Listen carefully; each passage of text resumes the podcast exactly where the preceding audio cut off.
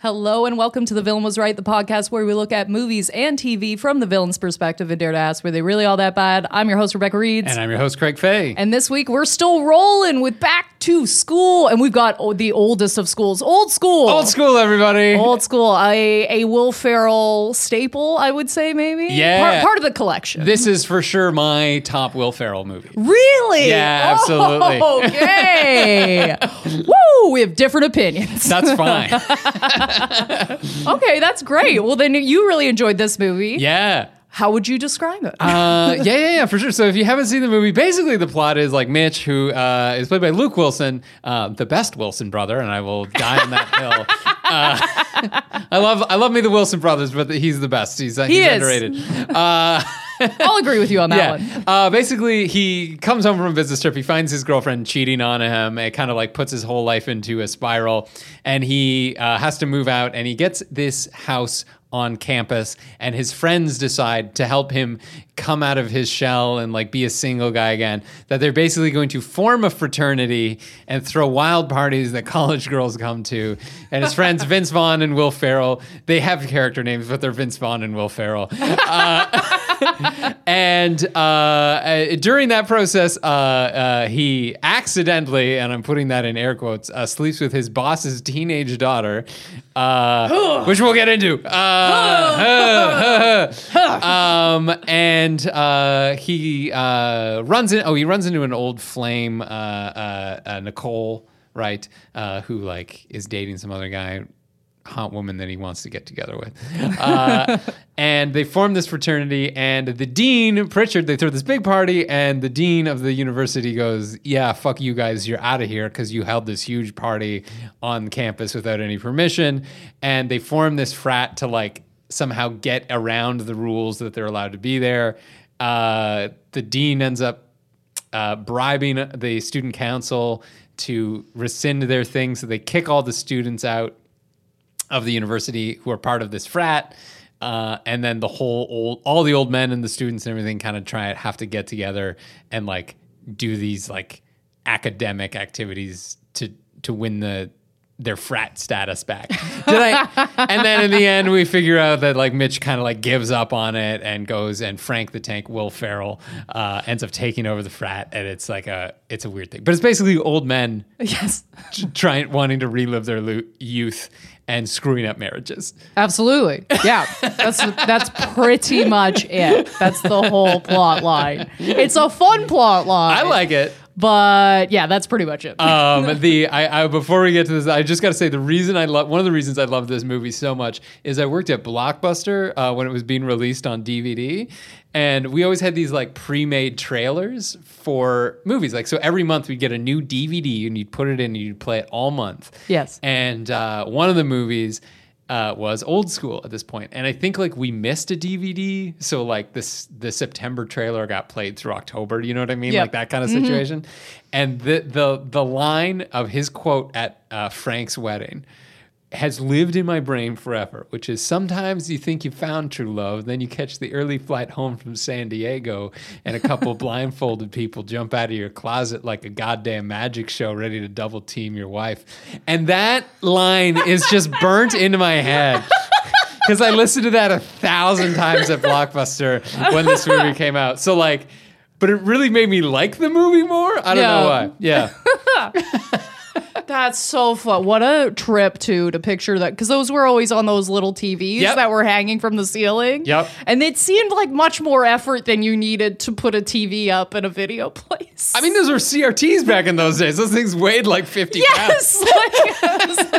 And they put three of them together a lot of the time. Can you believe it? It's 13 inches wide and it weighs 64 pounds. It could kill your toddler. Can you imagine how light they are? This is crazy. It's miniaturization. And we will get to who we think the heroes and villains of this are in a minute. But first, we want to thank our sponsor for today's episode, Liquid Death. Liquid Death! I don't know why we like this so much. Because it's if you don't know what Liquid Death is, it's fucking heavy metal designs on tall boys of Water. That's water, right. Yeah. Water. The tall boy for after you've had too many tall boys. Yeah. That's what it is. You know, you want that sweet, sweet, delicious water. Can't have enough of it.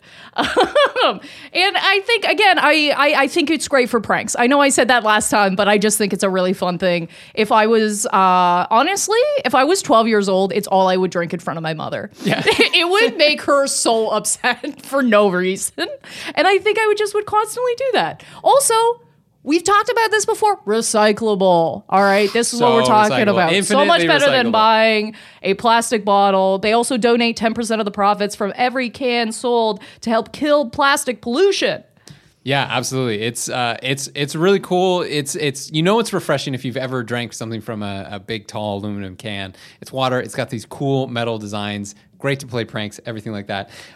So if you're interested in getting some Liquid Death for yourself, Liquid Death is available nationwide at 7-Elevens and Whole Foods, or you can purchase online at liquiddeath.com. That's liquiddeath.com. And if you use the promo code VILLAIN at checkout, you can get a free cozy 2-pack with a purchase of a case of water. Again, that's liquiddeath.com. Promo code VILLAIN for a free cozy with a purchase of a case of water. And additionally, oh my God, another special deal. Liquid Death is also offering free shipping on all merch.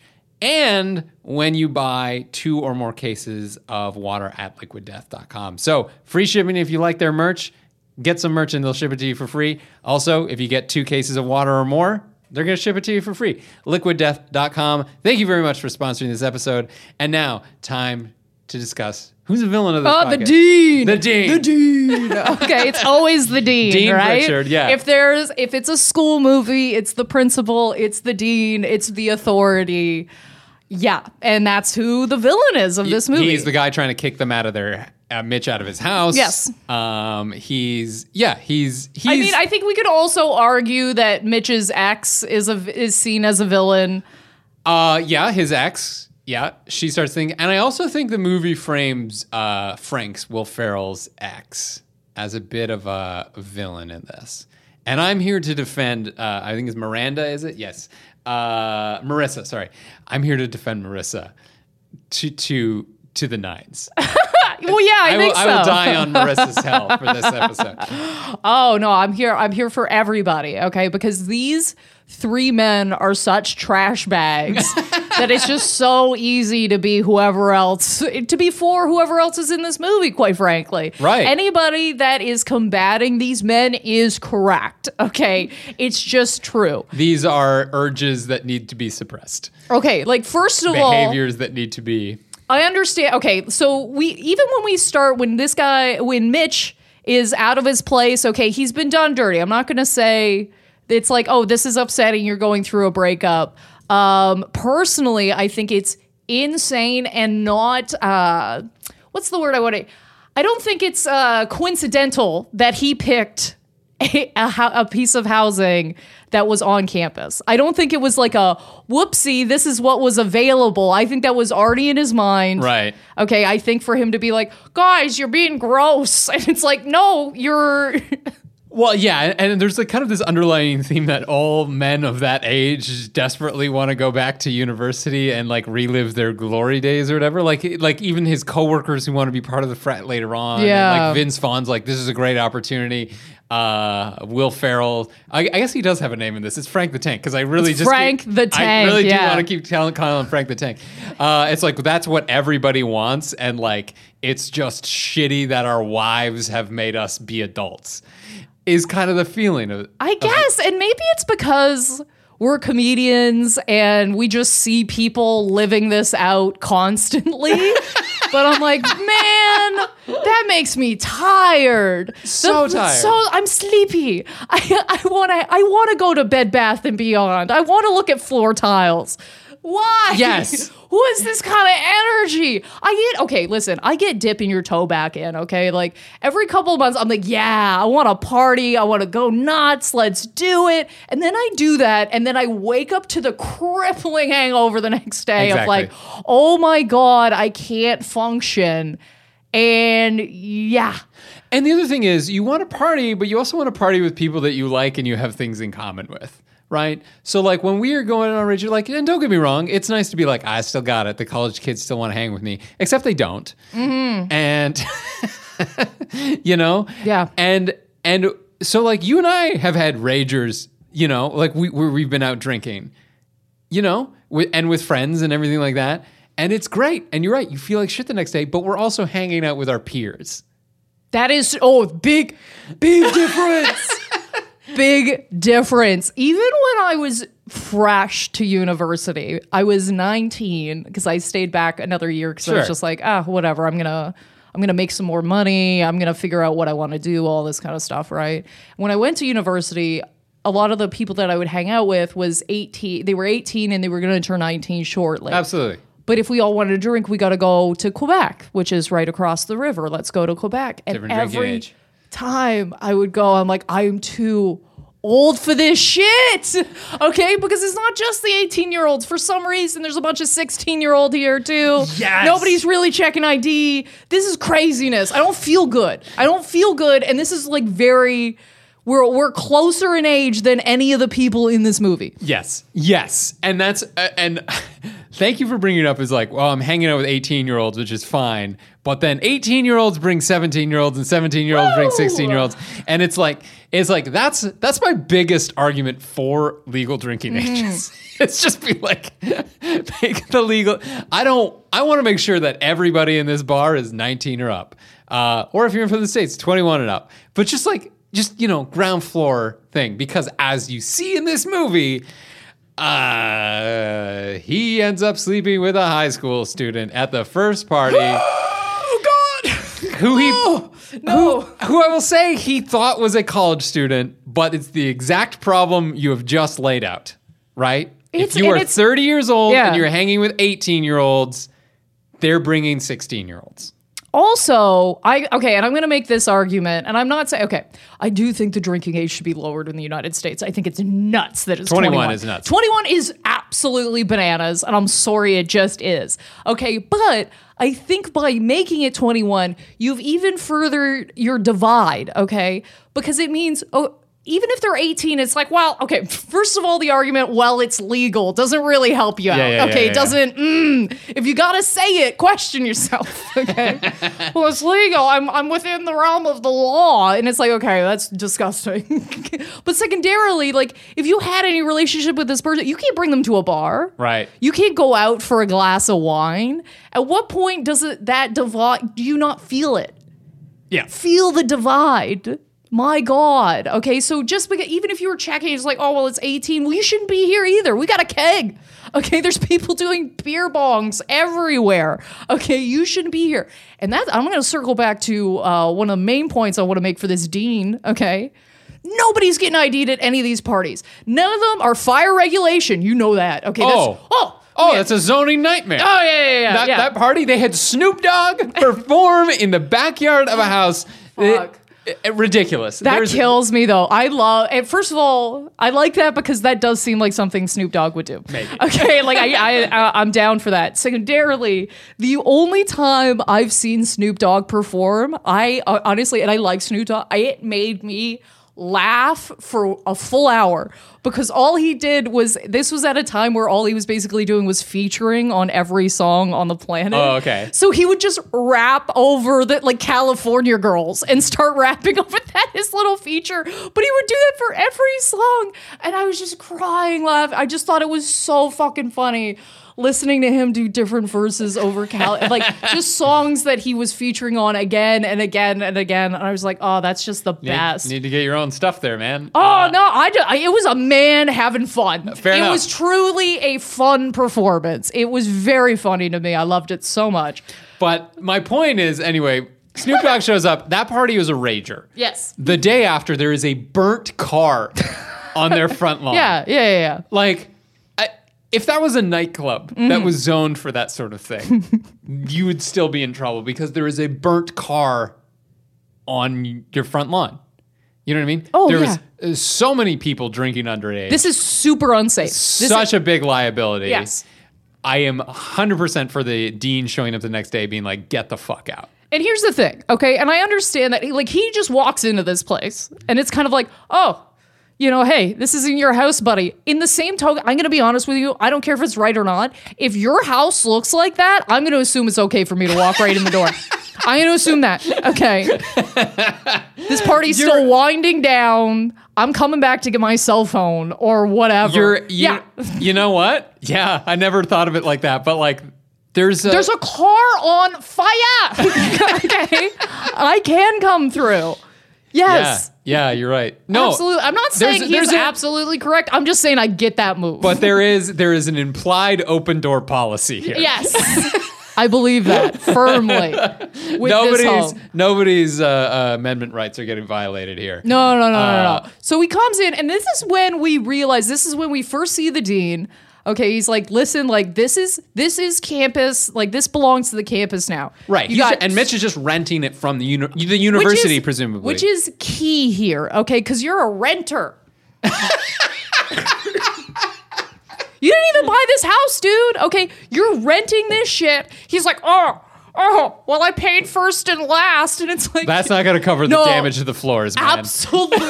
You've destroyed this home. There's spray paint on the walls, okay?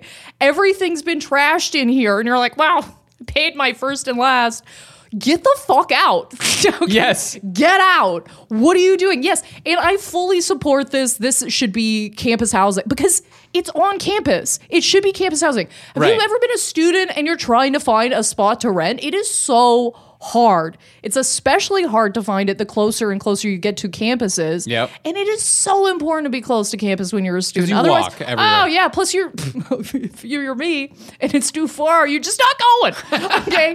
You're not going. Okay? The distance to class is greater than my motivation today. Absolutely. Okay? I'm hungover. Okay? Yeah. I got to be able to roll out of bed into class. I totally understand why this has to be for students. Yes. And I think there was probably some loophole. They said a professor lived there and then died. So they were probably like renting it out for the rest of the year. You know what I mean? Mm-hmm. And then like they'll convert it to student housing later, whatever. But like the other thing that we learn when this Dean Pritchard walks in here is that these guys know him. Yes.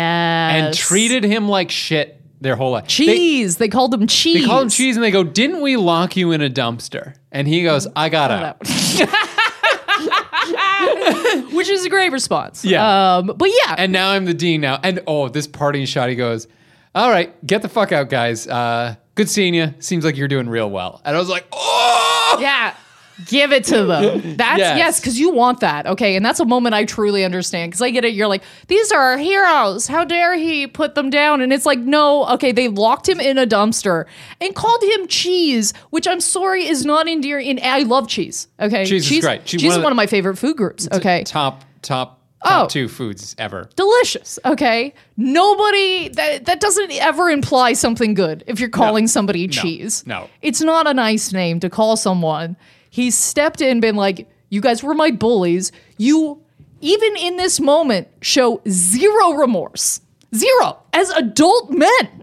Yeah, okay. Being like, oh, that was kind of shitty that we did that to you. Yes. Because, like, I could get behind characters that have development that I haven't even seen. Okay, you can get that across very quickly, that we've become better, we've become more grown up or whatever. But these attitudes of like, well, get over it, man. And it's like, no, this was very traumatic for this person. That wasn't a nice time.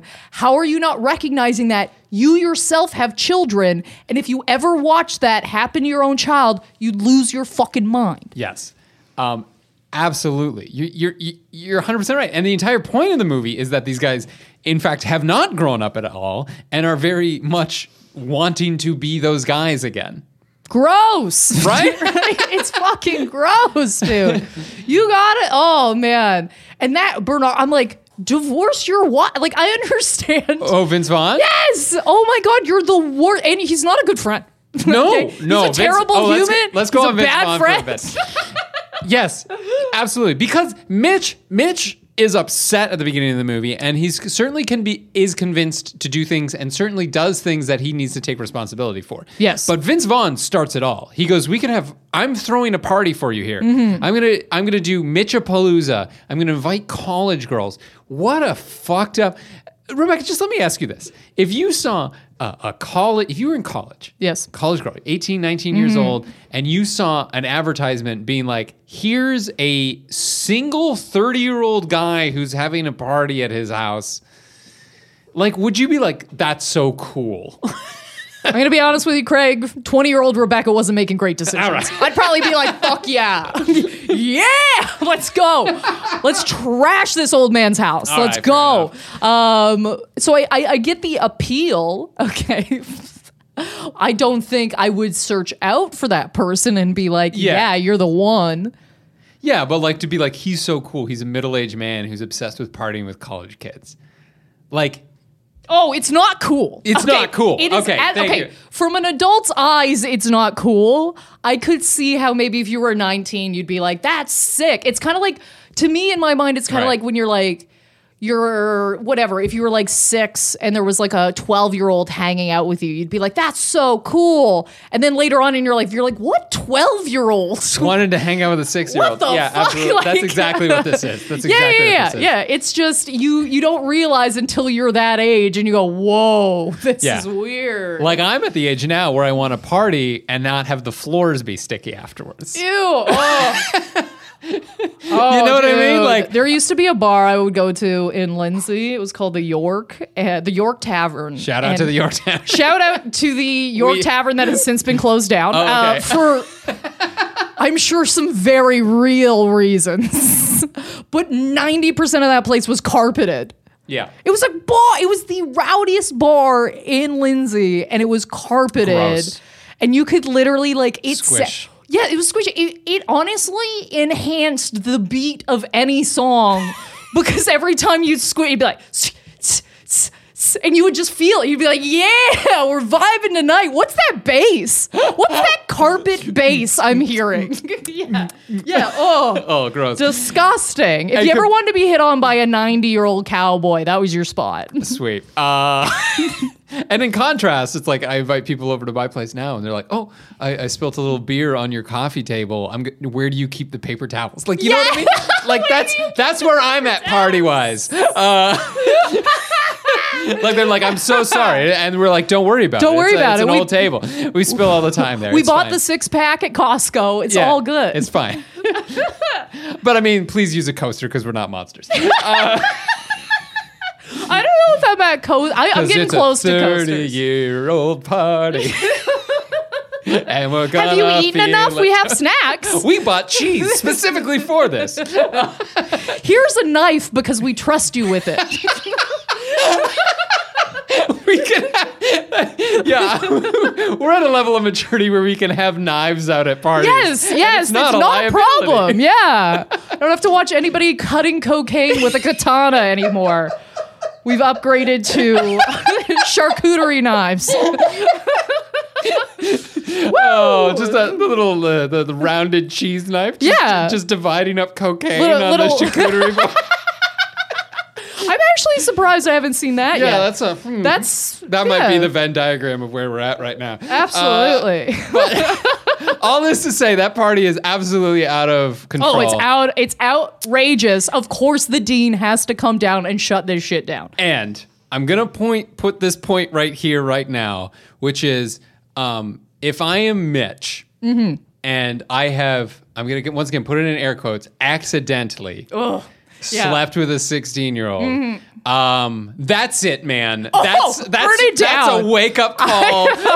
I'm moving cross-country. Yes. I'm applying for new jobs. And the point at which he figures out that it's his boss's daughter, I'd just be like, well, I need to reevaluate my whole life. What the fuck happened? This is so, and it's like, it's just so gross because it's like so specifically written in a way of like, see, it wasn't his fault. And it's like, so you threw a rager where you didn't ID anybody. Yeah. You didn't ask. I'm certain you didn't ask. Okay, like, I don't think she lied about her age. I think she didn't tell you. Yeah. Okay, nor did you question. And it's kind of, that second one's kind of, you're double her age. Come on. Yes, okay, I think I did some, so... Vince Vaughn has kids in this. He's got a young toddler and also like a kid that's maybe like 4 to 5, right? Would you say? Yeah. Earmuff Kid, 4 to 5. Oh, that kid heard everything. Yeah. By the way, earmuffs is a great thing. Earmuffs is nothing.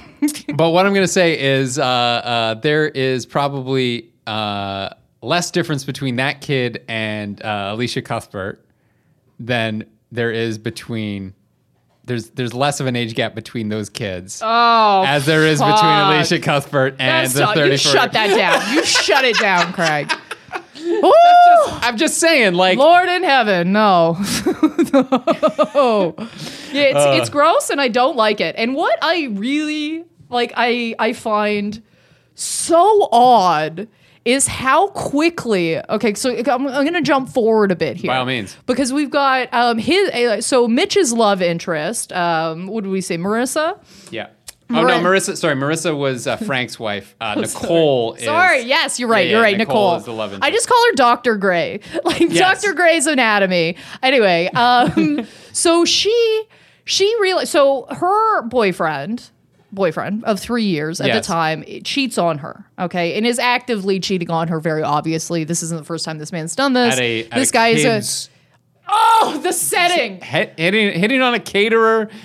At a kid's birthday party. Anyway. I can't. Look at your surroundings, dude. I don't understand these people that are men first and a person in reality second. Okay, because wake the fuck up. There's children. Also, how do you seal the deal that quick? Like, I don't know. How do you impress a caterer at a kid's birthday party enough that like you make out? I don't know. Anyway. Oh, it's just it's an odd choice. It's an odd choice for this man. Anyway, so he spins it and is like, oh. That Mitch was the one that did that. Isn't that gross to kind of like cover his own tracks or whatever, right? Because he gets caught by Mitch. And then he says something about bro code. And then Mitch listens to that. And is like, right, bro code. I shouldn't say anything to this woman that's my friend. Yeah. That's so... Speak on it. Okay, say something. At least give this woman a heads up. Okay, I don't get this whole bro code thing. I do get that there is maybe some gray area where, like, I'm not sure this is my position. No, it's your place. It's your place. It's your place. They're moving in together. Yeah, fair enough. What do you owe this man? Yeah. Oh, we both have penises. Zip your lips. Like, it doesn't make any sense what he does here. No. Okay. So she thinks that he was, harassing a waitress. Okay. Or harassing a server. Sorry. Then we get to, she has like coffee with him and she finds out that he has had relations with a high school girl. Right. Okay. And the frat thing on top of that. He's hanging out with college kids and doing this weird frat thing. Yeah. Yes, all of this together. He keeps getting called the Godfather. There's a lot of red flags here or whatever, right? But then her boyfriend cheats on her and she's like, well. I guess you were right. Yeah. Guess you were right about me or about Mark. Absolutely. I wrote this down as well. Where it's like, perhaps the specific accusation was incorrect. Right. Yes. The accusation that you were the one hitting on the waiter or whatever, that's wrong. But you were there when the high school student thing came up.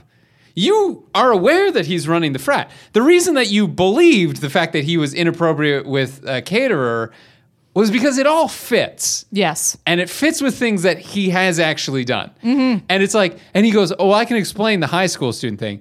The explanation of that is not better than the impression of that at all. Yeah, do you know what I mean? Still not great. You'd be like, well, I was very drunk and I was holding a party with a bunch of college kids and then I accidentally slept with her and she was in high school. And you go, well, that's not great, man. No. This is third option. This is that Mark guy's a piece of shit. She doesn't need to be with him. Mitch is a piece of shit. I think Mitch is redeemable. I think he can come out of this. He's got to drop some friends, life-wise. Yes. But he's got to call.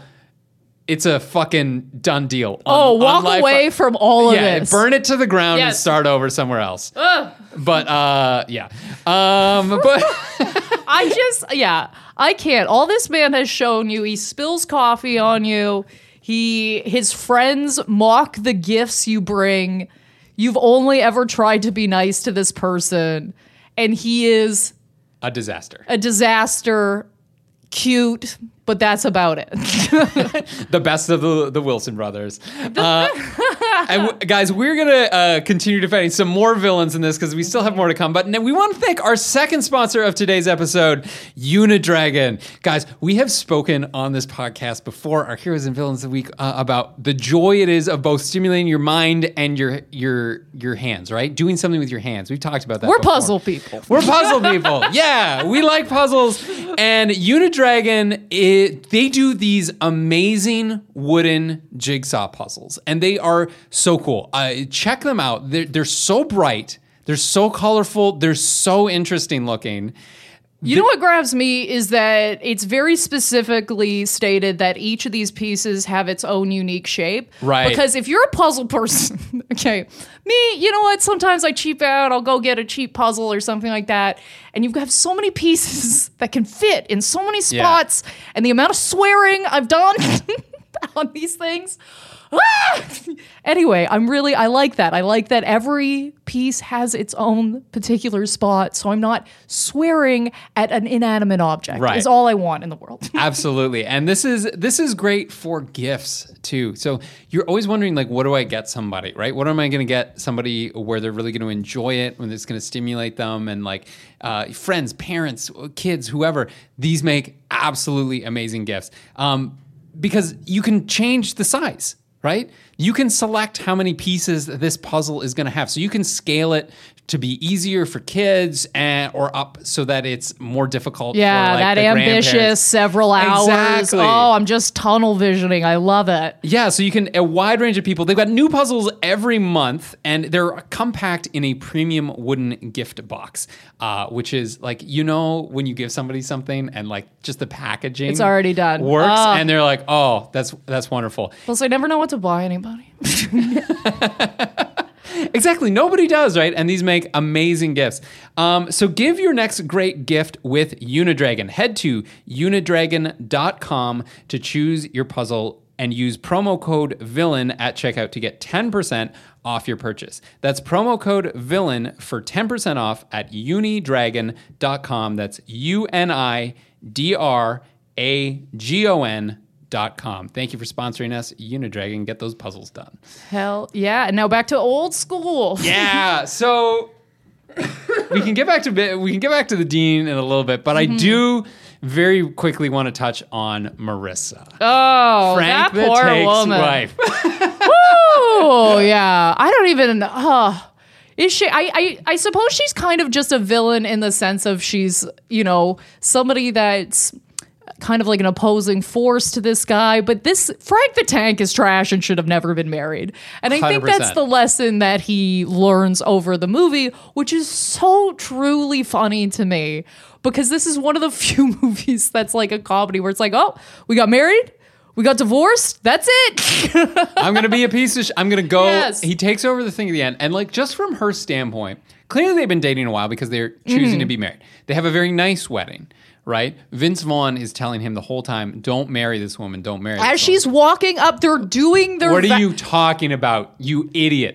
Don't do it! At their own wedding. He is ruining their wedding. So this woman knows. This woman is not dumb. This woman is not, you know, she's not hard of hearing. She knows that Vince Vaughn, and by extension, the rest of Frank's friends, are trying to ruin this day for her. Yes. She knows that is the influence that these people have on him. Frank the Tank is clearly has a drinking problem. Yes. A problem that has been identified before, where she goes, he says to her, I'm going to go hang out with my friends tonight. Mitch is having a housewarming party. And she very nicely goes, oh yeah, just be careful, you know, don't go too crazy. We don't want Frank the Tank to come back. He goes, absolutely not. And she goes, and you know what? I'm going to give my girlfriends a call. We're going to go out for a night. That's wonderful. She's not telling him not to go. She's not telling him what to do. She's taking the opportunity to go out with her girlfriends. Yes. And what happens, Rebecca? The tank arrives. He goes streaking. And she picks him up in her car. She is with her friends. And she finds her recently wedded husband running down the street, drunk and naked alone. How embarrassing is that for her? Like, think about that.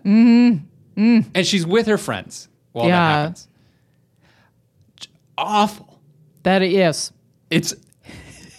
It's so bad. Also hilarious. He's got a funny butt. I love it. I love it. That's the thing. As Will Ferrell is like, weirdly enough, the comedic relief in this comedic movie. Yes. He's so funny. Yes. But from the perspective of this podcast, he's a monster. Right? And like, I just want to say, like, he's like, we touched on this. It's like, oh no, I'm not going to drink tonight, guys. I promised my wife I wouldn't drink. We got a big day tomorrow, Home Depot and all the rest. Yeah, man, that is a big day. He's got a nice little Saturday. Yeah, we got to pick up carpeting. If we got time, we're going to do this. Let me just say that there are things that need to be done for a house. You know what I mean? Also, and to me, I'm sorry, that did sound like a nice little Saturday. It does, right? Go for brunch first. Go pick out some new tiles for your house. How exciting. You're remodeling your house. You own a house. Woo! A house. Oh, what a cold drink of water. And that is a day, and that is a commitment. And he does it. The college students look at it like, what a lame way to spend a day. No. That is a thing that you do need commit time to do. Yeah. Because these are tasks that need to be accomplished as a couple. Mm-hmm. You know what I mean? We need to both agree on the carpet or the flooring or whatever it is we're getting. Plus, he seems into it. It's like if he was like, I've got to, guys, the old ball and chain is dragging me around tomorrow. That's not how he's saying it. He's like, we had a fun little Saturday together. It's going to be great. Because a couple of college students started to dog you on it. You're like, oh, well, I better change everything about myself real quick. I'm going to funnel beer once it hits your lips. It's so good. Like, who hasn't shouted that a million times? It's like, what's your hits your lips? It's so good. But clearly putting back months, if not years, of work on himself. Yes. Right? Yeah. And I think she is very justified. Like, and I think he gets kicked out of the house for that, or is it? No. Okay. So she is firstly willing to go to couples therapy with him, and it's like, which is not their first time there either. No. So you're like, okay, we're gonna go work on this, which is a very mature thing to do. Okay, like things aren't going super well. Let's go get some... We just got married. Let's go get some couples therapy. And then the first thing he starts talking about is how he's thinking about the server's underwear. Yeah. And he's like, probably cotton, but what if it's something more... What if it's something I don't know about? And I'm like, the absolute horror of having to sit beside that and listen to that and not understand that this is like... How do you not have the awareness of like, yes, this is a safe space... But not like that. Well, and here's the one part where I will defend Frank, was like, that is not well put. But I do understand the sentiment he's trying to make, right? Where he's just like, it's freaking me out a little bit that I'm now committed to this woman, right? And it's freaking me out that I'm realizing that I won't be having sex with him. I think that's a legitimate topic to bring up about relationships and in therapy. He just went about it the worst fucking way possible. Absolutely. And he does make a good point of like, it's like I woke up one morning, I was like kind of expected to be different, but I don't feel different. I'm still the same person. That's kind of freaking me out. I'm like, okay, I can kind of get behind that. But this idea of like, and maybe it's just because I don't own a penis. Okay. Right. But like this idea of like, one person for the rest of my... How chilling. I'm like, oh my God, how soothing. Oh man, do you remember dating? How exhausting. I feel like I'm not aware of how many trash bags there are out there until you start dating again. And you're like, oh my God, they walk among us. Like they know how to mask themselves for a little while. And then you just hear all the awful things that comes out of their mouth. And you're like, Jesus fucking Christ. Why? You know what I mean? It just feels like there's a lot of dicks walking around that are claiming that they're like cruelty-free, free-range dicks. And then you get them home and you crack those eggs and you're like, no, that doesn't taste right. It doesn't taste free-range. No. Cruelty-free my ass. Yeah. I don't think so. Someone was real mean to you. That's not a good egg. So, and then she kicks him out of the house for that. And I'm just like, I get it, girl. Yeah, she does kick him out of the house for that. I get it though. Combined with all the other things, yes. This is a guy who got married and has now committed to backsliding. You know what I mean? Mm-hmm, mm-hmm. Like all the work that you thought that he put in order to be with you and be a better person, he's now backsliding on. Where he, as you said, cares more about what college kids he just met might think about him for not drinking than he does care about being sober and keeping promises and commitments to his wife. Not even sober. She was like, take it easy. Right. Like, have a beer. Right. Have one. And if you don't think you can do that, then it's zero. And then that's, don't. Yeah. And that's fine. And like just his commitment to backslide and being part of that frat, you know, you'd be like, this isn't a man who wants to work on our relationship at this point. This is a man who wants to become a child. Yes. Again, he wants to regress. And this is something I have said, I'm certain, a few times because it's one of my mottos, all right, here. If you don't, and you got to analyze, if you're listening to this and you're in a relationship and you're like, I don't like any of my partner's friends, you don't like your partner. You just don't realize it yet, okay? There's no way she likes any of those men, okay? There was probably a huge discussion before the wedding of like, okay, they are your best friends, I get, like... Yeah. I guess, kind of thing. But at a moment, you got to step back and go, okay, if I hate all these people. What does this say about him? Yeah, you don't like him. No. He's not for you. And she wants to have fun, too. It's not like she's a buzzkill. She's going out with her friends. She's doing blowjob classes. You know what I mean? She's a fun lady. Yeah. Okay, but she's got balance to her. Yes. Okay, you're working on your car. If I was out front working on a car, music blasting, whatever, and my wife brings me out delicious iced tea, well, I don't care if I've cracked a fresh beer. I will also have that iced tea. Thank you so much. That is like game over, man. The love. Oh my God! We're lucky if we didn't like take her right there in the driveway. You know what I mean? Yes. That is beautiful energy. Okay, that is somebody that's willing to be a partner for you. Yeah, willing to say, okay, well, you know, I'd love to get to those thank you cards, but I am also a flexible person. Yeah. Okay, who can go out with her friends and we'll do it maybe on Saturday. Okay, also, after all the flooring. You're right, but just to go back to that, do you know how fucking cool you look if you're working on a sports car in your front thing and your wife brings you out a lemonade and then you're just sitting there leaning against your car, just chatting with your hot new wife? She is hot, right? Yeah, you're absolutely. Hot, yes. And you're both sipping on lemonade and iced tea or whatever on the front, and someone drives by and sees that and they go, fuck, to be that guy. You know? Yeah. To be that, like, that guy's got it together. No, but he's not wrestling in KY, so it's not enough. It's not enough. Okay. I can't now that I've said it, okay, that whole KY jelly seed, I'm like, your house, after, where are you hosing these people down? What is happening? What's the protocol on this, okay? What are the steps? What's the procedure? Yeah. How do we get these people out of here? What are you doing? What are you doing with that tub of KY? Do you just pour that down? Does that not clog your drains? It seems like it would. It seemed like it might do the opposite of clog. Really? Just,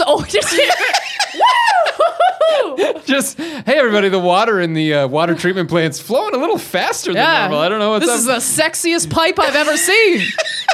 My God. Smooth. They're just fucking humming behind the walls. You know, like an old house, you flush the toilet and you hear it go like clank, clank, clank, clank. This is just like... Yeah. Oh my God. That opens up a lot of questions. I mean, it might. I don't know. It's the water displacement thing. Anyway.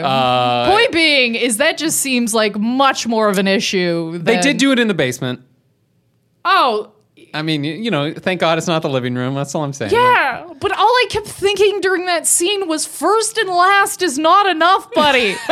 They should have got a deposit. Yes. And you know me, I'm never for landlords. No. Okay, I'm never for landlords. Landlords of this situation. And now that we're talking about the KY wrestling scene, in general, I would say any sort of adult man who desires to be part of a frat again to relive his glory days, I would say avoid that person.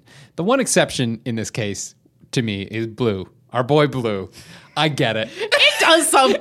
It's I'm like, if I'm 90 years old, yeah, and like a former Navy vet, yeah, and he's just like, yeah, man, I'm gonna wrestle with hot chicks in KY Jelly. I'd be like, all right. You know, I don't think Vince Vaughn should be doing it. I think his priorities are fucked. I don't think Mitch should be doing it. I don't think Frank the Tank should be doing it. I don't think a lot of these, guys with jobs should be doing this. It's a little weird that you want to be a part of this. But Blue, yeah, man, live your. Well, what else? What do you got to lose? When they're kidnapping people, they pull up and they slowly get him into the van. I'm like, oh, I love that so much. I mean, they also, speaking of, endanger a bunch of people on the road. That's crazy. Will Ferrell threatens a woman, says, I'm going to fucking kill you. Okay, somebody's mom. Yeah. All right? That's crazy. Okay, they're causing way more damage. And just to circle back to the Dean, because he is, he's the main villain. Okay, there's a couple points I'd like to make. Everything that these people do is super, super duper unsafe, okay? He is absolutely right in saying that's campus housing. That should be for students, okay? You're not a student, and just because you pull some people in, it's like, I don't even understand how that's technically a loophole, because I don't think those guys are necessarily sleeping there on any firm sort of basis. Right. Okay, it's more like some of them sleep on the couch sometimes, okay? So he then pushes the student council to try. He's like, okay, he doesn't threaten her, he bribes her. Okay. Right.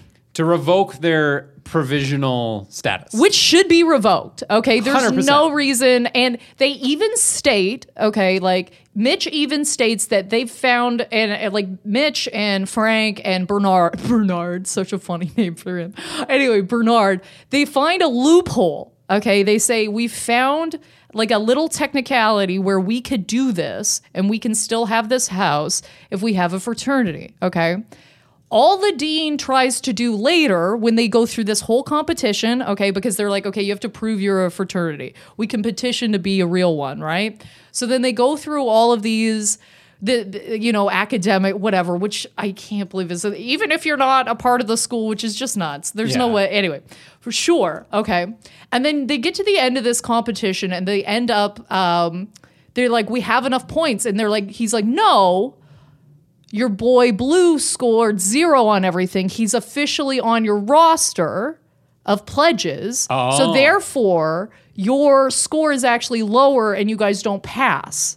And they're like, that's bullshit. No. You know why it's not bullshit? Because it's a technicality, bitch. Okay, yeah. Two people can play the technicality game. Oh, yeah, okay. There's for sure a mechanism to have him removed. Yes. As an active member. So, okay, this is how you've been playing the game the whole time, is technicality.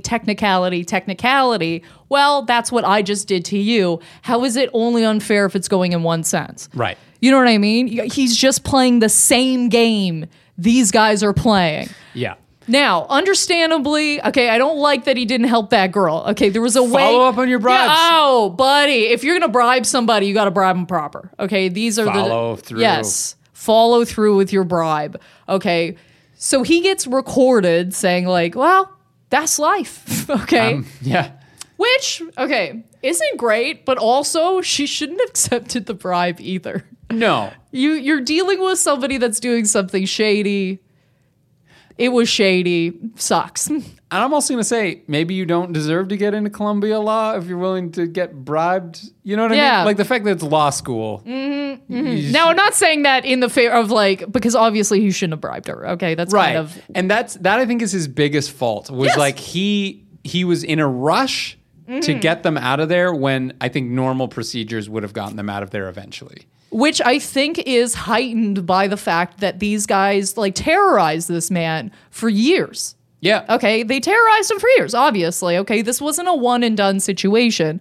They went to school together. This happened a lot. Just because we only heard one instance of the bullying doesn't mean there wasn't several. You don't lock a guy in a dumpster as your first. Oh, you don't start and end there. Remember that. Nah. You don't start and end there. These guys tortured this man. Yeah, for sure. So I think, I can I don't know. I can kind of get behind a couple of these immoral decisions because I'm like, you just desperately need to have these men out of even your peripheral vision. Okay, you don't need them in your life. They're only a reminder of how shitty your life used to be. Yeah. I mean, they're spit in the face of your accomplishments that you've made. Absolutely. Okay, he loses his job. Okay. Loses his job, well, I can kind of get why he loses his job. You're not really operating correctly. Yeah. You got pushed to the brink. I understand kind of what you did. But that's not enough for this comedy. Oh, the after titles? Yeah. So then this man, okay, who obviously has some issues, okay, that he needs to work through, I would say arguably fishing's a great way to be calm, work through those issues. He's not bothering anybody. And it ends with Nicole's ex-boyfriend driving off of a bridge and killing both of them. Yeah. Him and the Dean. Landing while he's fishing. On the Dean while he's fishing. What a dark. Woo! There's something. Okay. And I know we're supposed to be arguing for the villains here, and absolutely. And I think the Dean was absolutely correct to try and get those men off campus. I love how extreme the ending is. It's so absurd. We went through a whole college movie where, well, I guess one person did technically die, but he was 90 and went out in the way that I believe the movie's setting it up of, this is the way this man wanted to go. Yeah. Okay, this was it for this was the peak. Okay, absolutely. And then you end with a double death of your two villains.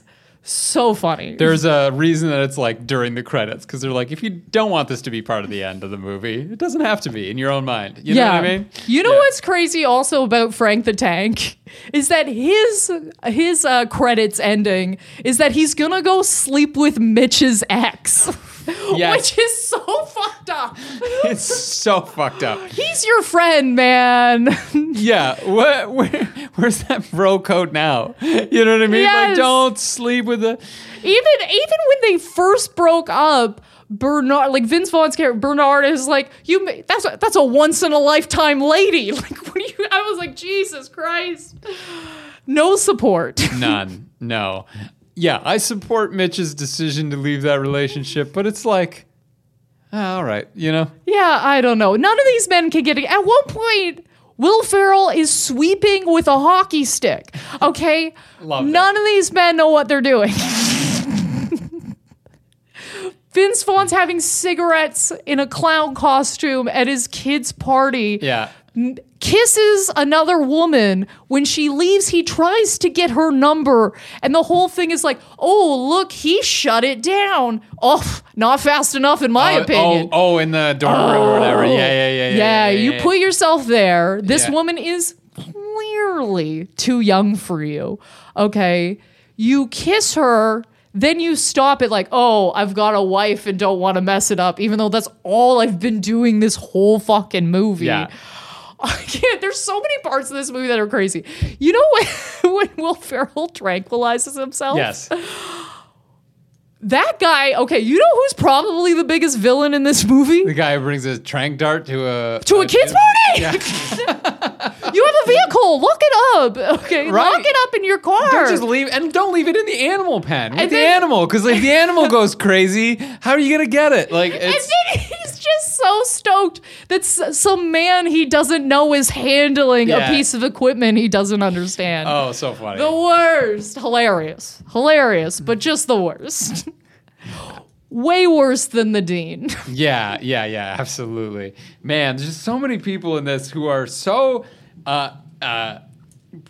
Nicole just deserves better. Just avoid that whole fucking situation. You know what I mean? Don't get together. You have a daughter. Don't get together with this man. He was kind of nice to you once a little bit. Yes, all of this guy's friends. Okay. So many red flags. Every time this guy brings his friends around, they're going to be like, so when does she turn 18? Run. Get away. And it sucks that Frank the Tank... ends up, like, his redeeming is that he's there now. You know, like, he's got what he wants. He's running a frat. I was like, that is so sad for you. So sad. That is a tragic ending for that man. It is, but it is kind of the real ending, isn't it? Yeah, I guess so. I will say there's something about it that makes me go, yeah. Of like, yeah, you don't have to put a bow on everything. This is how this is, okay? Good for his ex-wife when he's like, I miss you. And she's like, listen, we rushed into this. I want a divorce. Yes, finally, we're watching a woman go, nobody. That's the answer. Yes, that's no one. You're right. Third option, please. Third option. We love to see it. You know we love to see it on this podcast. We bring this concept up quite a bit. Always should be a third option. Anything else you want to say about Old School? No. I think that pretty much is it for I'm me. Sure there's more, but it's a nuts movie. It's so fun to have covered it. I'm actually quite glad that we did that. So now it's time for our definitive ranking of how good the villains are. What do you got? Such a fucking weird one. Okay, so I've got the things you shouldn't clean with scale. Oh, because of the hockey stick. Yeah, so from sweeping with a hockey stick to collecting dog poop with a sock, I'm going to give the Dean... Yeah, I guess if you got it. Yeah, if you got it. I'm going to give the Dean a mopping up something with the T-shirt you were wearing. I mean... You had to try and clean it up. I don't think you did it in the best way. There were a couple of options before this we should have taken. But, every once in a while that happens. Yeah, absolutely. You got to do it. That's what's available. In order of the frats, I did the Greek letter scale, right? So nice, all the Greek letters. So on a scale, obviously, from alpha to omega, I'm going to give Marissa, I'm going to rank Marissa on this one, Frank's wife, a beta. Because your beta believes she needs out of that relationship.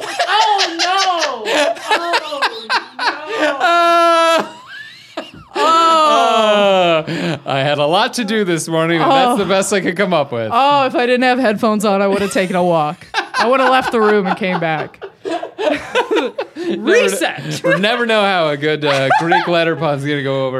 But we will get to our heroes and villains of the week in a second. But first, a couple ways that you guys can support the podcast. First of all, oh my God, we are on Patreon. Patreon.com/thevillainwasright. And we have bonus episodes for you guys. We got bonus episodes. 2 episodes every month at our $7 level. This month, it's September. So my pick this month was Mission Impossible 3, which I thought was just like, that's where they changed it around. Treat. And then Rebecca's pick this month is The Princess Bride. Which heavily requested. We're finally getting to it because we couldn't really defend that villain. So we did it as a bonus episode. So if you guys want to check out that, plus over 52, I believe, bonus episodes at this point. You get all the back catalog. Check us out at patreon.com/thevillainwasright. As well, you get our early releases and get to vote on our audience choice episode, which we got coming up next month. You guys pick Grease. So we're going to check out that.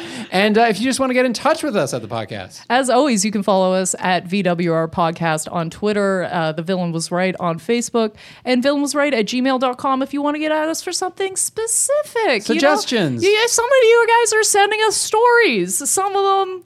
horrifying, thank you. And some of them really upbeat, but we love all of them. We read all of them, and keep sending in your suggestions. It makes our job so much easier. And now it is time for our heroes and villains of the week. I've got a real lightweight. There's just this Frank the Tank thing. There's a little something about it, Craig, if I'm being honest with myself. And okay, I'm not proud of this. Okay.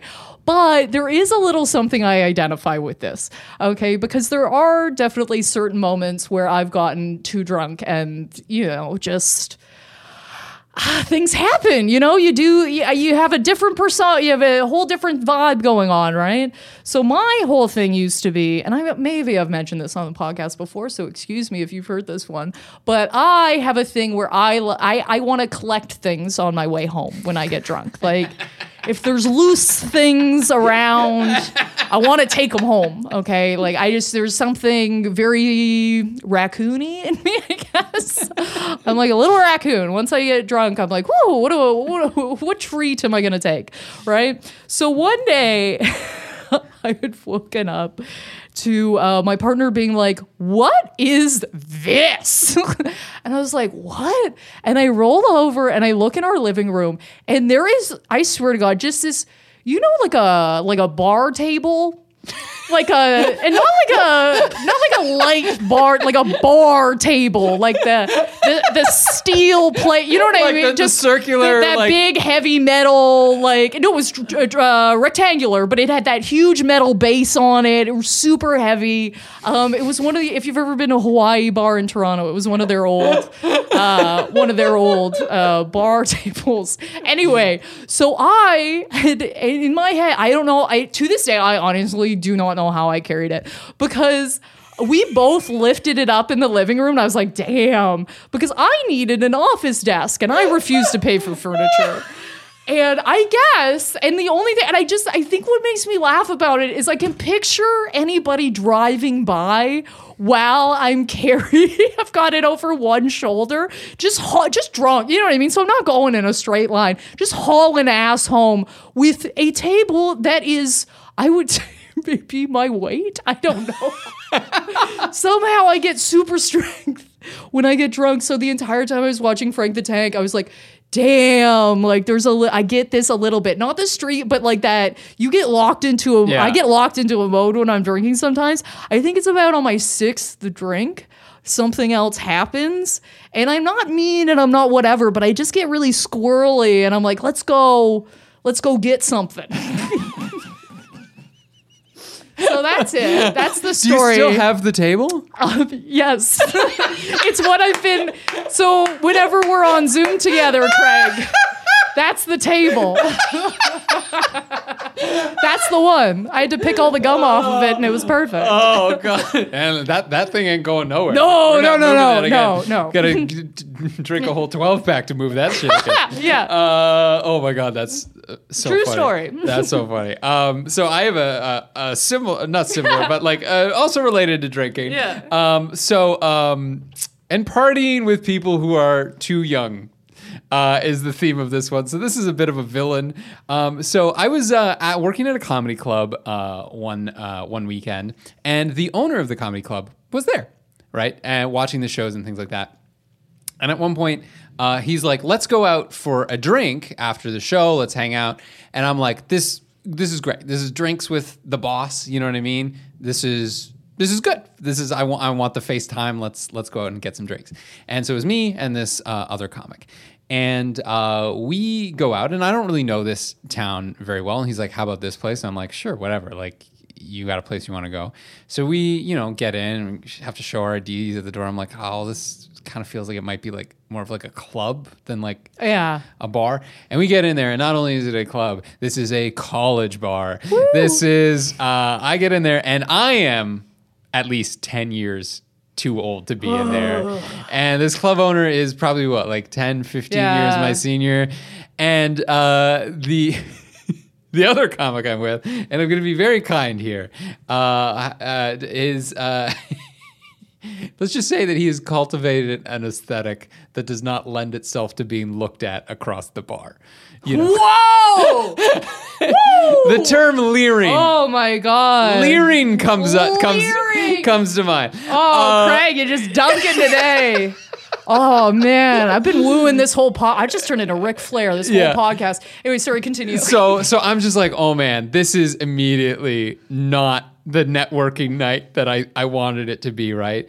But this guy's, the owner is buying the drinks, right? And we're like, I'm like, all right, I'm going to stick around, whatever. And I just, I'm looking around and I see just how young everybody is. And I'm just like, you are of an age where this is the best night of your life, because at that age, when you party, any party you do is the best night. You know what I mean? Mm-hmm. This is the greatest night of our lives. Yeah. Because you haven't partied before. Yeah. And I'm just picturing how these three old men hanging out at the bar looking at them is going to feature in their best night ever stories. I was remember that night we went to that club? And remember how there was those three weird old men who were sitting there? It's like, oh God. So I'm pounding drinks back. And at one point I go to the bathroom, and this girl just comes out at me from out of the crowd. She's like, make out with me. And I'm like, no. And where are your friends? And she's gone. I was like, that poor girl. Yeah. She needed friends right now. And I'm like, whatever. I continue on to the bathroom and I just throw up. Like, I'm so drunk, I throw up. And one thing you need to know about me, Rebecca, is I have one drink. Get one drink in me, and my right eye sags a little bit. It becomes a little unfocused, and then there is no noticeable change up until I am losing it, right? Like, other than that, I'm calm waters on the top until the Titanic's going down. That's so funny. Yeah. You do hold it pretty well, yeah. Yeah. It's like, so when it becomes a problem immediately. Okay. So I do that and I go back and I'm just like, oh man. And before I can say anything, this club owner goes, so you're good to drive, right? I'm like, oh, absolutely not. Let us leave now. I will pay for the cab. Let's all go home. And that was my night partying with, people who are too young for me. So well, at least you made a lot of good decisions. Yeah. Jesus Christ! But I shudder to think what we looked like at that bar. It was upsetting to say the least. But yeah, that's it for us this week on the podcast. Rebecca, where can people get in touch with you? As always, you can follow me at Rebecca Reeds on Twitter or Instagram. Yeah, and you can follow me at Craig Faye Comedy on Facebook or Twitter, CraigFaye.com for show dates. And that's it for The Villain Was Right this week. Next week, please tune in. It's audience choice time. We're doing Grease the musical. Audience choice, you guys voted for it. And until then, this is The Villain Was Right, reminding you to follow through on your bribes. The